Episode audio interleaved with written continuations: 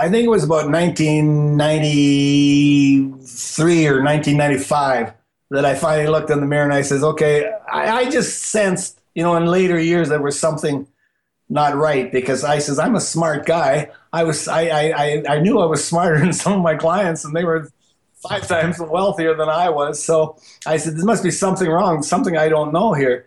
And so I looked in the mirror and I said, look, at either I learn business or I I go working for someone again or I just do something else. Episode 152. This is The Business of Architecture. Welcome back, Architect Nation. This is the show where you'll discover tips, strategies, and secrets for running a profitable and impactful architecture practice. If you aren't already on the Business of Architecture email list, you're missing out on the valuable free practice building resources I share only via email. Getting on the list is simple. Visit businessofarchitecture.com and click the green Join Today button. I am your host, Enoch Sears. To get more profit or efficiency in your firm, check out this business tip from Peter Drucker. What's measured improves. Now, I found this to be so true, and as a firm owner, you must be tracking your financial key performance indicators. One of the easiest ways to do this is with a software application like ArchiOffice. Get a live walkthrough of the software by visiting archioffice.com demo, and a big thank you to ArchiOffice for supporting this show. Okay, so I have a question for you. Is it possible to be a business owner and have the lifestyle of your dreams? Most architecture firm owners fall into the trap of working all the time or never really being able to get the financial independence they want and deserve after working for so many years. Well, today's guest is co author of the book, The E Myth Architect. He's the founder of architectureplusbusiness.com. He's an architect and he understands the business of architecture inside and out. So I'd like to welcome today to the show Norbert Lemermeyer. Well, Norbert, welcome to the Business of Architecture show. Pleasure to be here. So, Norbert, let's go back in time a little bit and let's talk about, first of all, let's talk about your practice as an architect. And tell me just about your, your career and your background. Well, um, when I graduated, uh, I couldn't I couldn't get into my own business fast enough, but I had uh, sort of previous experience as a draftsman. I worked for seven years as a draftsman, and this goes back in the days before computers were in, invented or before they were used in architects' offices. So uh, I was just talking to someone the other day about the difference between then and now and what has changed. And uh, uh, computers have truly changed the way architects uh, used to do things and the way they do things now. Uh, but anyway, I was in business for. Uh, well, Norbert, I want to stop you there just for a second. In what ways have you seen the changes besides the obvious? We know that the methods have changed a little bit, but in your perspective, how has that changed the practice of architecture? Well, uh, to begin with, uh, like when I had, uh, I was the master in my office, but then when I, uh, when we got into computers, it was the uh, CAD operators that became the masters in the office. So I was, I was subject to their uh, expertise and wisdom, and and so consequently, it seemed like they were running the office and not me anymore. And I never ever did really sort of get very good at computer aided drafting, but also uh, computers also just changed the nature of the business of our, uh, you know, the business aspects, the writing letters. Like before, for instance, before um, we had computers, uh, our letters were given to our secretaries to type. After we had computers, of course, we do our own letters. I mean, that was just, it, no one would ever think of getting a secretary to uh, type, type a letter anymore. And so that changed. Filing, of course, was completely different. Uh, you could almost operate uh, an office without having any hard copy files anymore. So uh, things changed, and also things speeded up too. But it just it just felt different. It felt more business-like and less kind of studio-like. And uh, so I go back a long time, Enoch. well, you said when you graduated from school, you couldn't wait to get in your own firm fast enough. Why? Why is that? Well, I don't know. Uh, I guess. Uh, well, I just wanted. I guess I just wanted to do things my way, and uh, mind you, uh, once I was in business, after about a year or two, then I found out that there's a lot of things I didn't know, and and that's sort of the crux of why I'm doing what I'm doing today.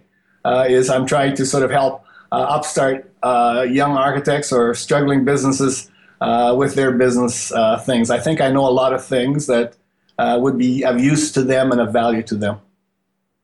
I'm sure. Well, let's let's get into that. So, what are some of those things during the early years, and looking back, that you didn't know that you wish you did? Well, hmm, just simple uh, business techniques like how to hire someone properly, uh, standard office procedures, um, uh, marketing. Of course, I was very weak at marketing. They had no clue of what what to do about any marketing. Uh, the like the, the man I worked for before I started my own company was a very charming and um, how shall I say public figure. So he just by the sheer fact of his personality, he drew in work. Mm. My personality wasn't quite that charming, so I had to do it the hard way. But anyway, I managed to stay in business for 35 years uh, uh, without going bankrupt. So I had, you know, I said develop something, but uh, in latter years, I uh, I learned a lot of uh, marketing, and I did a lot of marketing studying, and and now, of course, uh, I'm always curious to learn about marketing, and thus I'm working with your company uh, and finding out some very sort of good ideas. More, I, I like I like the systematic approach that that your company teaches, and and even though I do marketing and I'm a systems kind of person. I've never really systematized my marketing, the marketing aspects of, of what I do. And um, uh, so, uh, what, what, what, were we talking about? well, that's great. So we were talking about some of the early lessons. I like you went into marketing a little bit, you know, so it sounds like you're going to be a force to be reckoned with once you systematize the marketing. Well, I, I don't want to be a force to be reckoned with, but I just want to be able to, uh, I want to be help young architects with that, and I want to be able to really sort of give them something that is useful to them. Great. I have. I go ahead. I was just going to say it's it's great to have you here on the show because this is an avenue to get your message out to a lot of these young architects and more mature architects as well that listen to the show and and be exposed to what you're doing because you're have some great experience to share like you said and so it's I really look forward to seeing how architecture plus business continues to grow.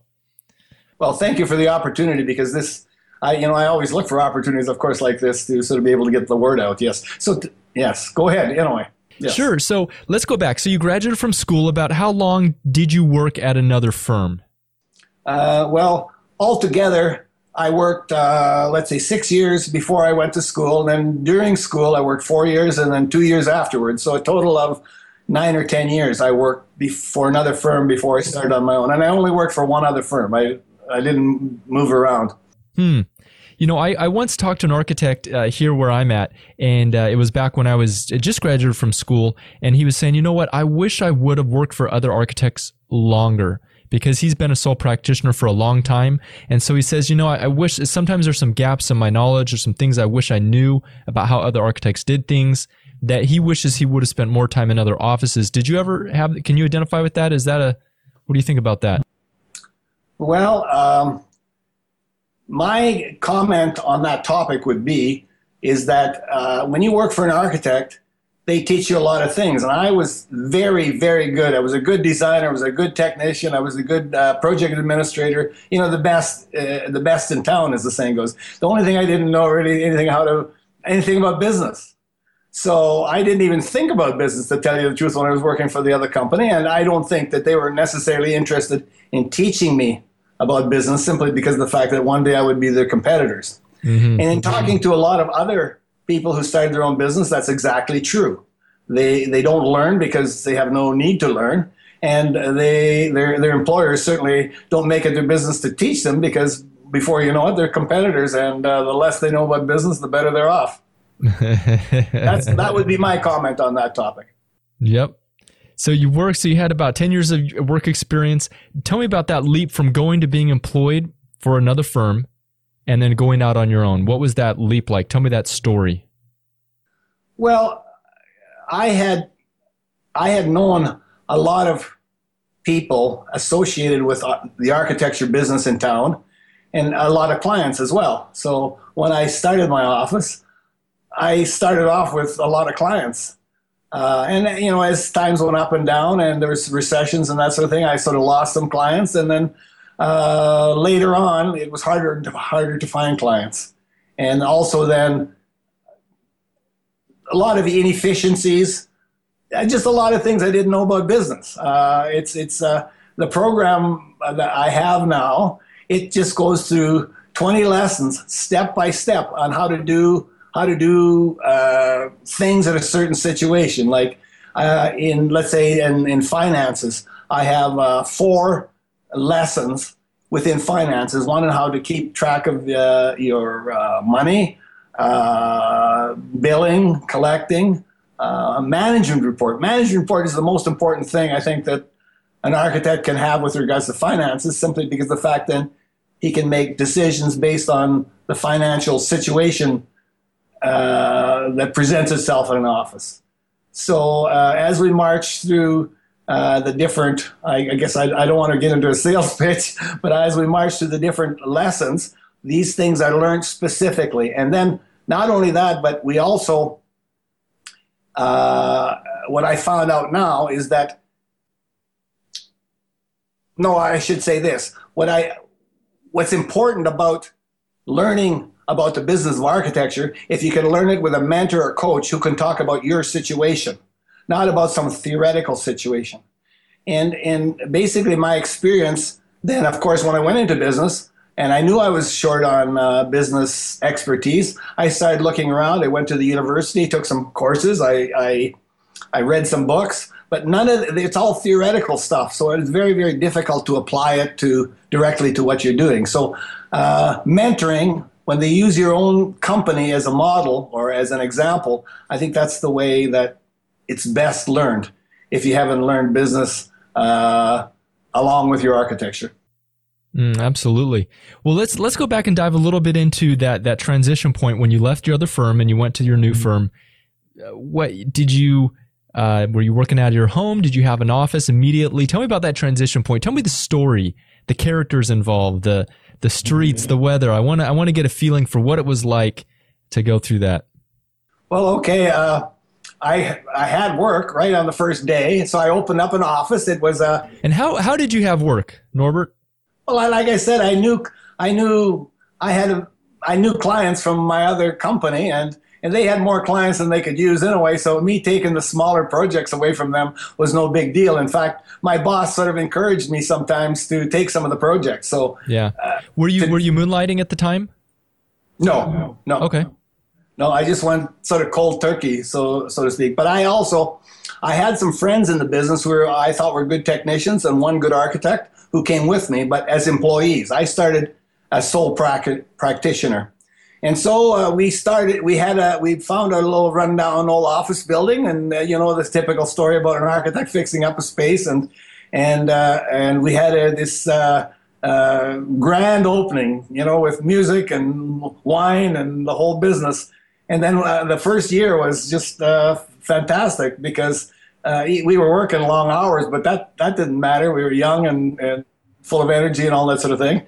And then, uh, you know, two or three years later, uh, these long hours, you know, 10, 12, 14 hour days, they started catching up to me. And also, uh, my wife started grumbling about never coming home on time and all, you know, the standard uh, complaints. Uh, and, and also, it was just started to get tiresome. You know, the, the, the bloom was off the vine, so to speak and then of course the recession hit, and then and then uh, things started going a little more badly after that. I think we had three good years before the recession hit, and then things started going downhill. But no, the first few years we were kind of the kind of the toast of the town. I got to say this. Uh, in when I first came into architecture, it was kind of standard uniform in our city that everyone that went into an architect's office wore black black uh, uh, black trousers, a white shirt, and a black tie, a narrow black tie. That was standard fare. So when we started our office, we started a new trend where we all wore uh, blue jeans wow. to the office and and uh, and t-shirts and that sort of thing. So that was kind of. Uh, and then we we had known quite a few artists, so we often had parties with them. On Friday afternoon was always a uh, um, oh, kind of wine and beer and wine party and uh, that sort of thing. Uh, so that's that's how it went. It was a very much a more of a studio than an office, I would say. Yep. And did you take any financing during those early days? How did you pay for your initial lease and get your startup funds? Well, I had uh, I'm I'm a natural saver, I guess, and so with this uh, with this on the horizon, I knew this was coming. So I'd saved up, uh, I'd saved up, I think about uh, between thirty and forty thousand dollars, which forty years ago was a lot of money. And so I managed to sort of finance the whole thing, and we had cash flow. Starting the second month, we had cash flow, and so we managed to sort of take off. It was a sort of a, a fantastic start, but uh, it sort of went downhill after that. I guess I wouldn't say downhill, but but it was a lot easier to begin with than in later years. Well, and do you remember when the recession hit? What were the warning signs? What were some of the first things you saw as that started to change? Well, I should have. I should have. Well, what, this is the first time I'd been in business, of course, and and you think, well, this is not going to happen to me. And every generation, I guess, has to learn this. But I had an office in in my city, which is Edmonton, and then there was another small city called Grande Prairie where I had a branch office. So the branch office completely ran out of work. And then it still didn't sort of dawn on me. I shut the office, I pulled back to Edmonton, but I still, it was business as usual. Well, about nine months later, it, it hit Edmonton. And then basically one day, I, my four biggest projects got canceled. And I had, uh, I had, uh, at that time, I had 10 people employed, architects and draftsmen. And uh, within six months, I was down to myself and a part time secretary.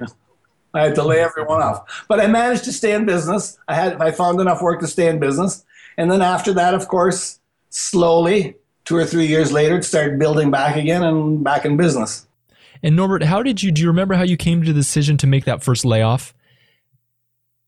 When did you know it was, you know what, I really have to lay someone off now? What was what was that like?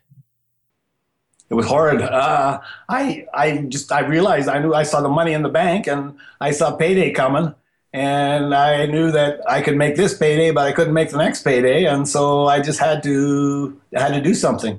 So the first round of layoffs, we laid off. I think uh, one day we laid off four people, and then uh, a couple months later, three people, and then fi- finally laid off the last person that was working for me, except my secretary, who is also my bookkeeper. She stayed on a part-time basis.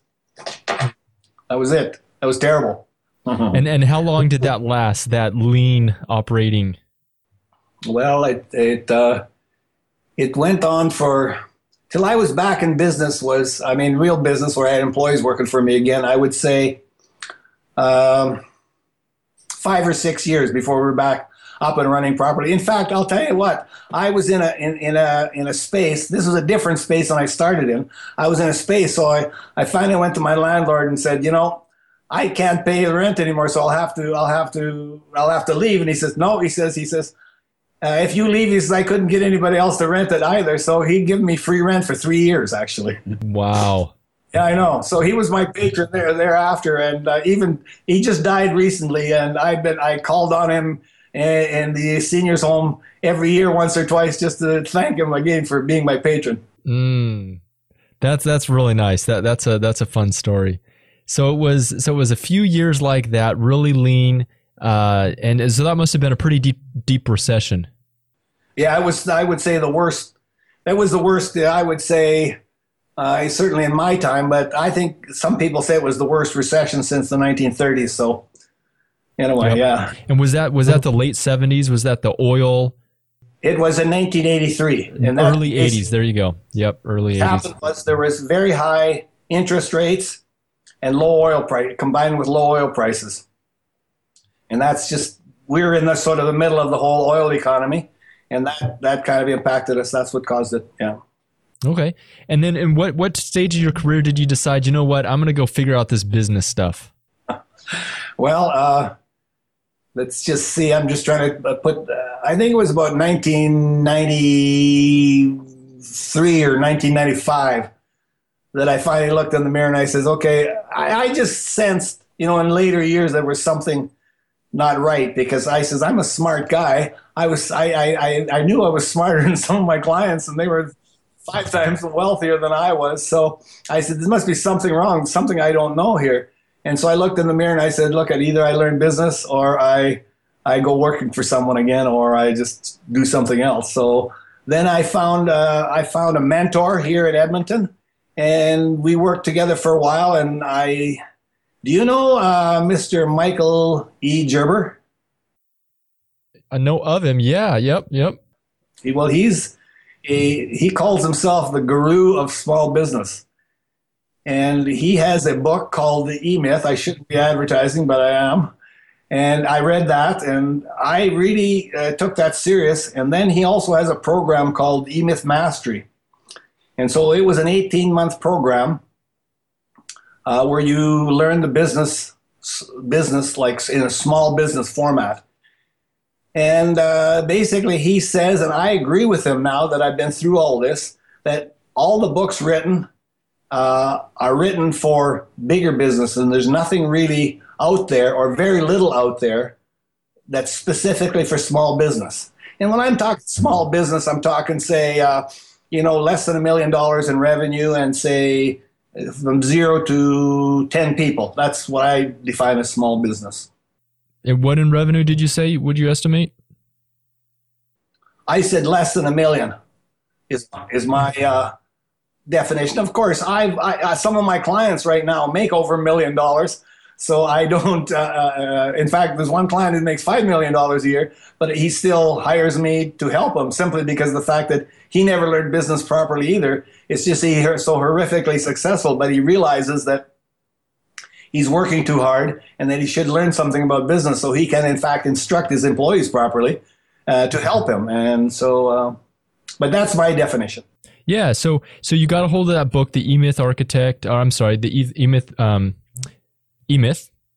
And um, and then you took the E Myth Mastery course, and then later on you ended up authoring the book E Myth Architect. Yeah, I worked with, with Michael Gerber. I worked with him together. We worked yep, together. Yep. So how did that connection happen? Well, I took the mastery program, and then he had a seminar one time, and I wanted to go to California, so I thought, oh, I'll go to this seminar, and then we met and uh, we talked, and um, he says, well, I got this. So he started a program where he was trying to uh, write every, the book in every profession: the E-Myth uh, lawyer, the E-Myth accountant and I was the E myth architect. So I wrote the book along with him, and uh, basically I sat on the book for uh, for about two years because I was still in my business. And then when I got out of when I passed my business on to my employees, I decided that I'd like to get into uh, mentoring and coaching because I could see how many young architects and small businesses needed this as badly as I needed when I went into business. I also now can walk into pretty well any small business and I get a quick, pretty quick sense of how they're doing without knowing their bookkeeping or anything like that. I just get a sense how they how they react and how they respond, how they're doing in business. And what would you say would be the the tells, so to speak? Um. Well, one of the things is is the first thing they say, "I'm so busy, I don't have time to do anything." That's the one of the first first signs. Uh, the other thing is uh, I'm having a uh, my I hate my clients. I, I don't know how to handle my clients, or my clients don't appreciate me, or or the other thing is you know I'm having a very difficult time hiring and keeping employees. I say those are the three biggest ones, and if you if you if, if you go around and actually you can try that for yourself. If you just walk around in any small uh, when you're going into a small business and just ask them about their business see what they say. And and you can pretty well tell uh, that they are uh, what I say weak businessmen or uninformed businessmen or women. Yep. So, what are the? Let's talk about what you lay out in your book, uh, E Myth, E Myth Architect. What are some of the main points of the book in terms of running a better business?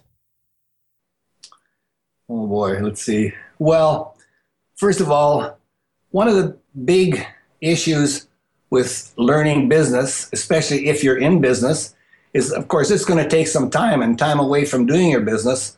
So it, it, it, if you approach it and saying, I'm going to fix my business, like say, where to start? And so the most important thing that I think is breaking the business down into segments and learning them one at a time. We call them centers of attention. Some people say six centers, some people say seven center, but it doesn't matter.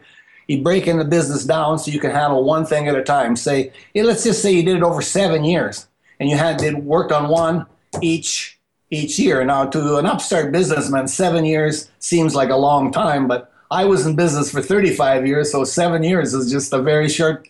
Uh, uh, well, it's it's it's a very short uh, period of my whole working career, and and so I think a lot of things too is that some small businesses, and I try to tell uh, people when you go into changing your business, take your time. Don't try to do it all at once. And also, it says that you know there's no silver bullet. There's some things that you have to learn. You have to learn business just like you had to learn architecture.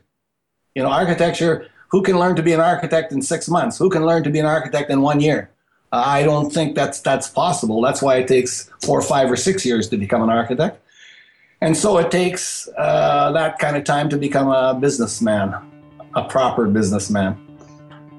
I call what I was doing in the old days. I call it uh, a home homegrown business style. Home no homemade homemade business style. And that's a wrap for another show about the business of architecture.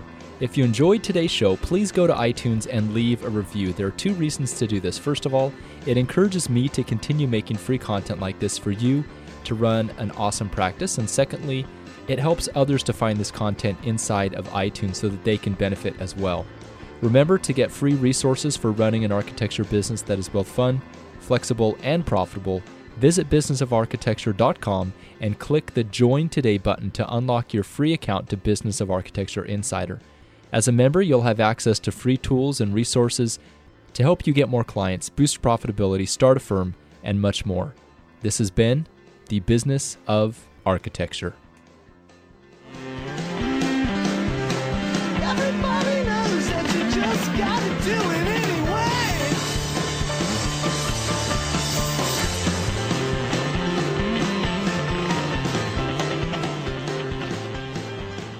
Views expressed on this show by my guests do not represent those of the host, and I make no representation, promise, guarantee, pledge, warranty, contract, bond, or commitment except to help you conquer the world.